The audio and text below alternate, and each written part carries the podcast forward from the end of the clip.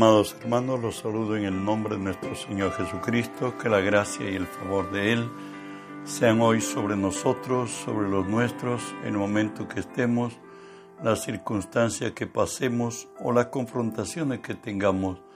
Recuerde que si Dios es por nosotros, nada ni nadie podrá contra nosotros.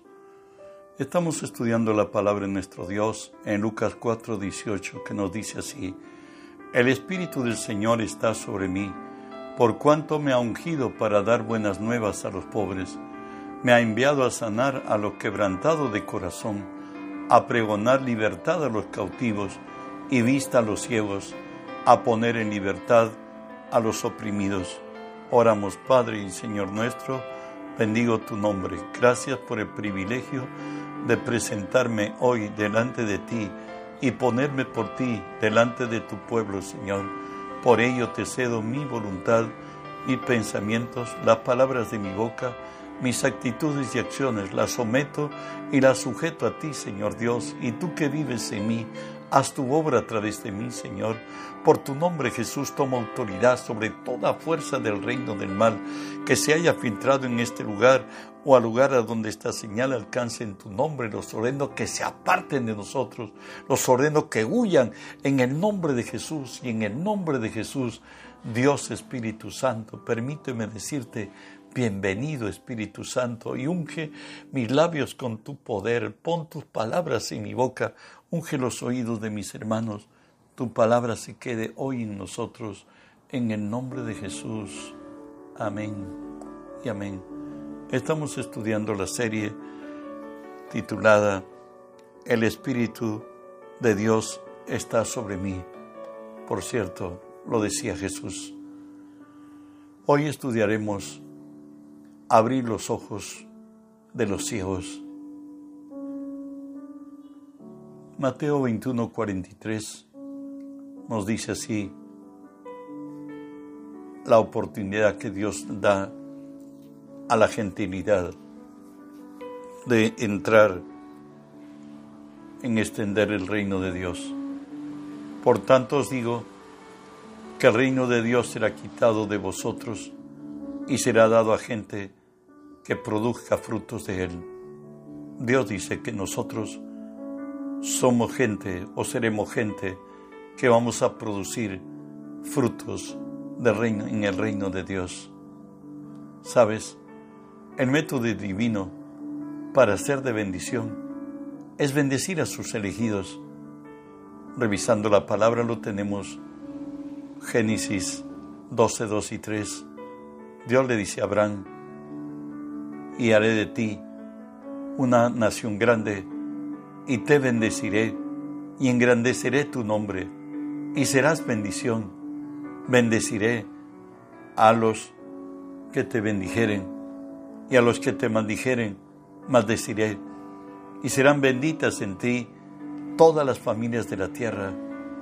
A Israel como pueblo, le dice en Deuteronomio 28, para cumplir este propósito de ser luz de las naciones, le dice así, te confirmará Jehová por pueblo santo suyo, como te lo ha jurado, cuando guardares los mandamientos de Jehová tu Dios, y anduvieres en sus caminos, y verán los pueblos de la tierra que el nombre de Jehová es invocado sobre ti, y te temerán, y te hará Jehová sobreabundar en bienes, en el fruto de tu vientre, en el fruto de, de tu bestia, y el fruto de tu tierra, en el país que Jehová juró a tus padres que había de dar.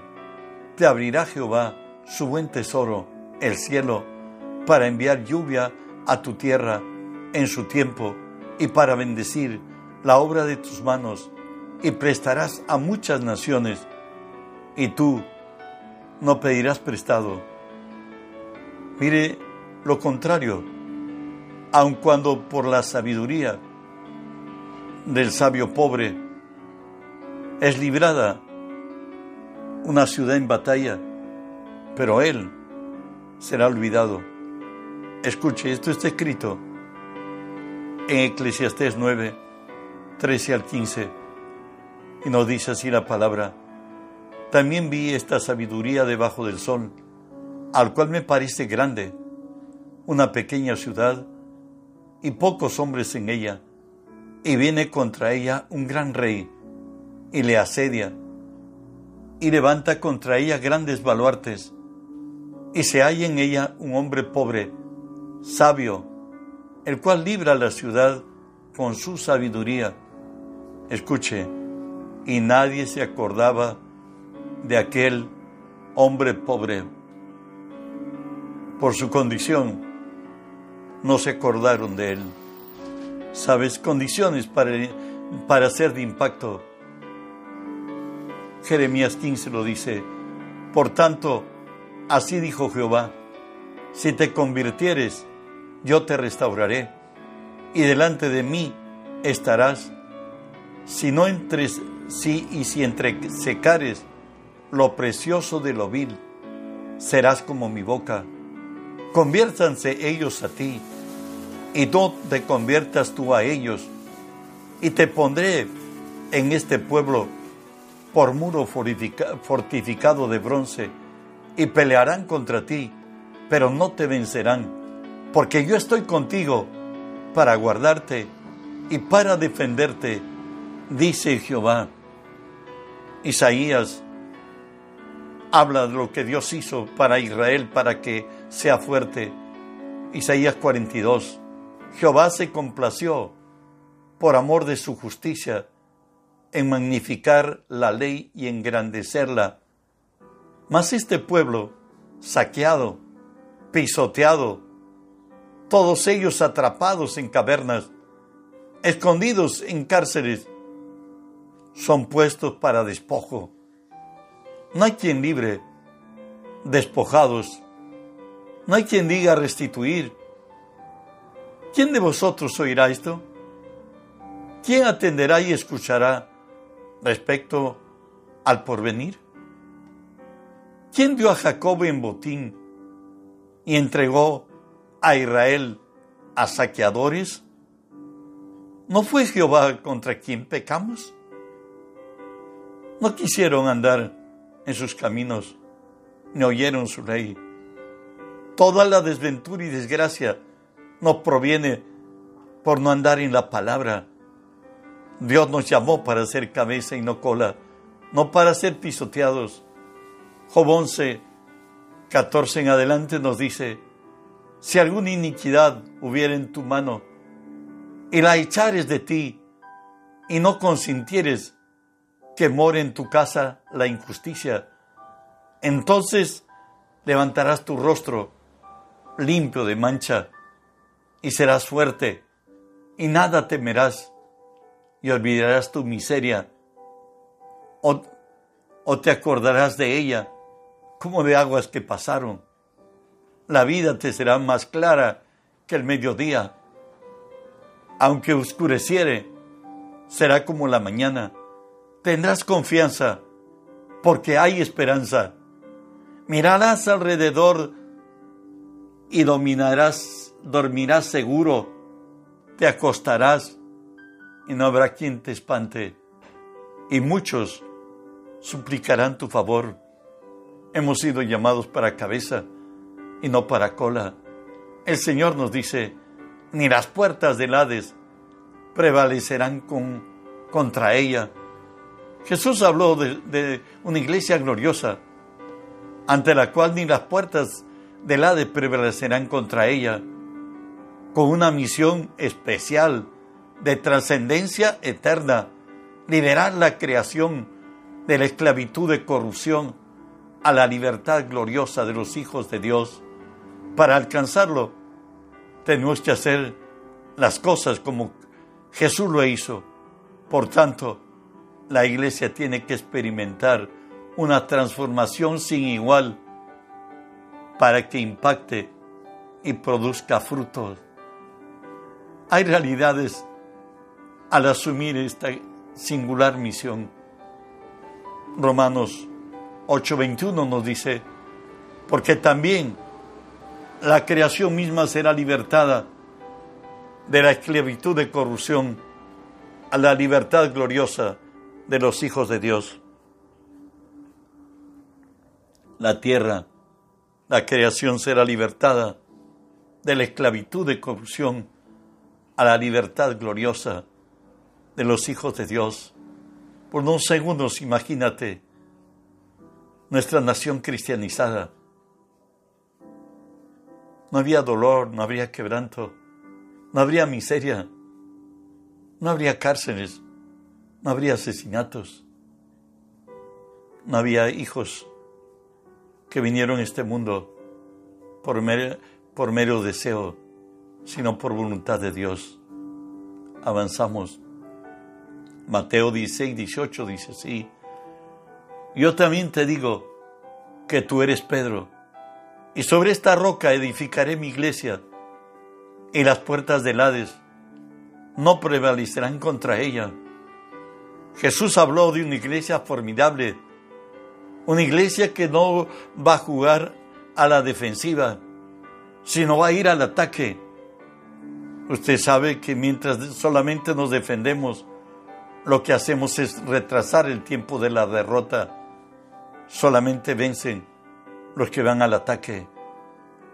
Jesús nos ha dado una meta como cristianos y nos dice, Efesios 4:13, hasta que todos lleguemos a la unidad de la fe y del conocimiento del Hijo de Dios, a un varón perfecto, a la medida de la estatura de la plenitud de Cristo, nos ha puesto una meta más alta que el tercer cielo mismo. Nos ha puesto la meta ser como Cristo. Y de ahí que a ti y a mí nos dice esto, de manera que nosotros, de aquí en adelante, a nadie conocemos según la carne. Y si, a, aún a Cristo conocimos según la carne, ya no le conocemos así. De modo que si alguno está en Cristo, nueva criatura es. Las cosas viejas pasaron. Y aquí todas son hechas nuevas. Las condiciones para alcanzarlo ya nos han sido dadas. 1 Corintios 15, 22 nos dice, porque así como en Adán todos mueren, también en Cristo todos serán vivificados. En Cristo somos hechos la justicia de Dios. El venido a nuestras vidas ha traído consigo lo divino a nosotros.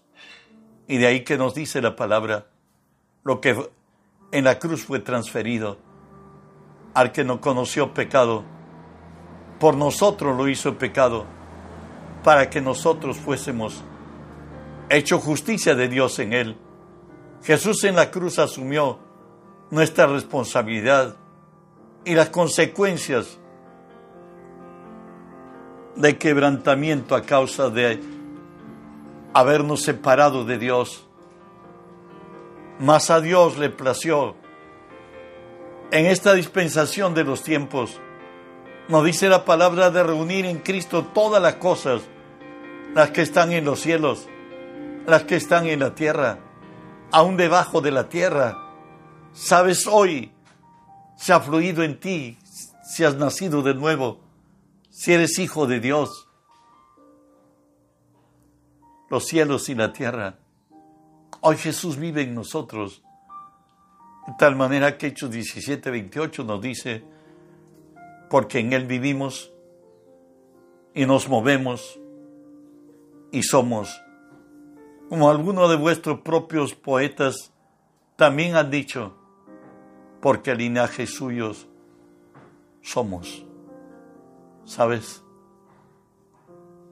Nosotros somos la mente, somos entes a través de quienes Cristo va a revelar su sabiduría, su inteligencia, su poder, su carácter, su santidad, su amor,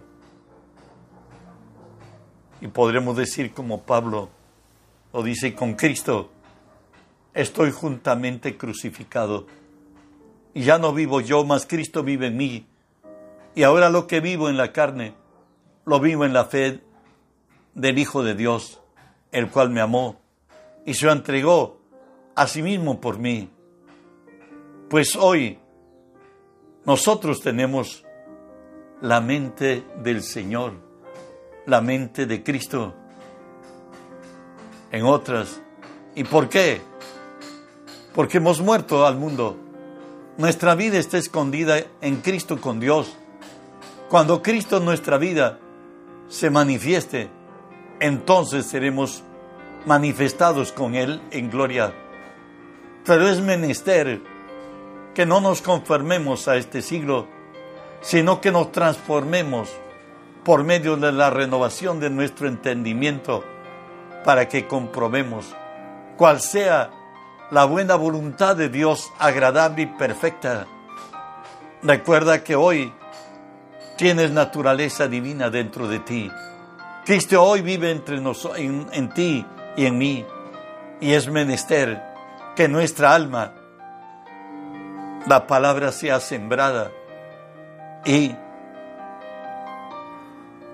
en cuanto a nuestra carne, tenemos hoy autoridad para determinar vivir por la palabra y por el Espíritu de Dios. Y nos dice la palabra derribando todo argumento y toda altivez que se levanta contra el conocimiento de Dios, llevando cautivo todo pensamiento a la obediencia de Cristo. Solamente hemos aceptado a Jesús como Señor. Él va a reinar sobre nuestras vidas. Nadie sino Él es nuestro Salvador. La transformación sin igual para impactar está aquí. Recuerda esto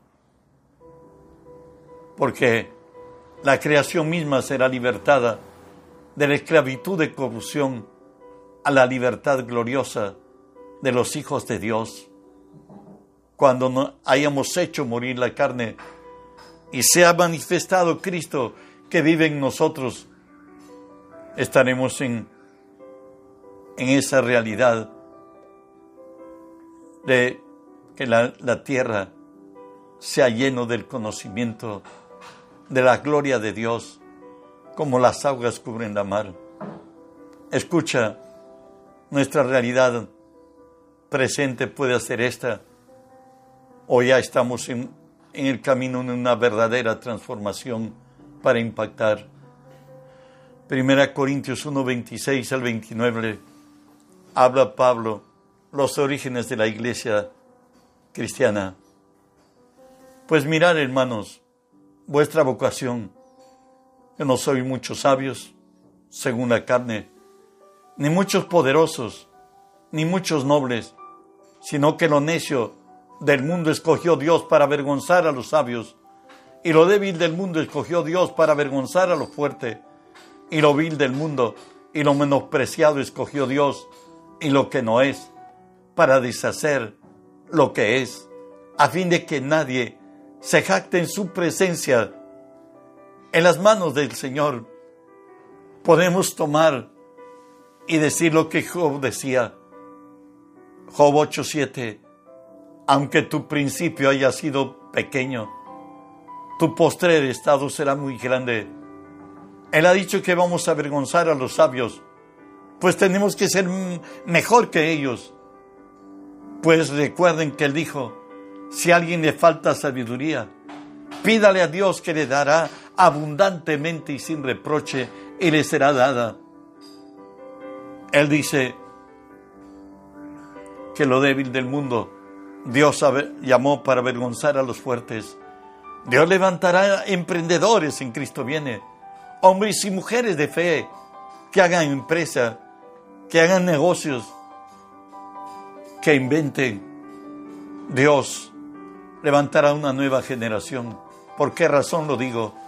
Ageo 2.9 dice, la gloria postrera de esta casa será mayor que la primera. Ha dicho Jehová de los ejércitos, y daré paz en este lugar, dice Jehová de los ejércitos.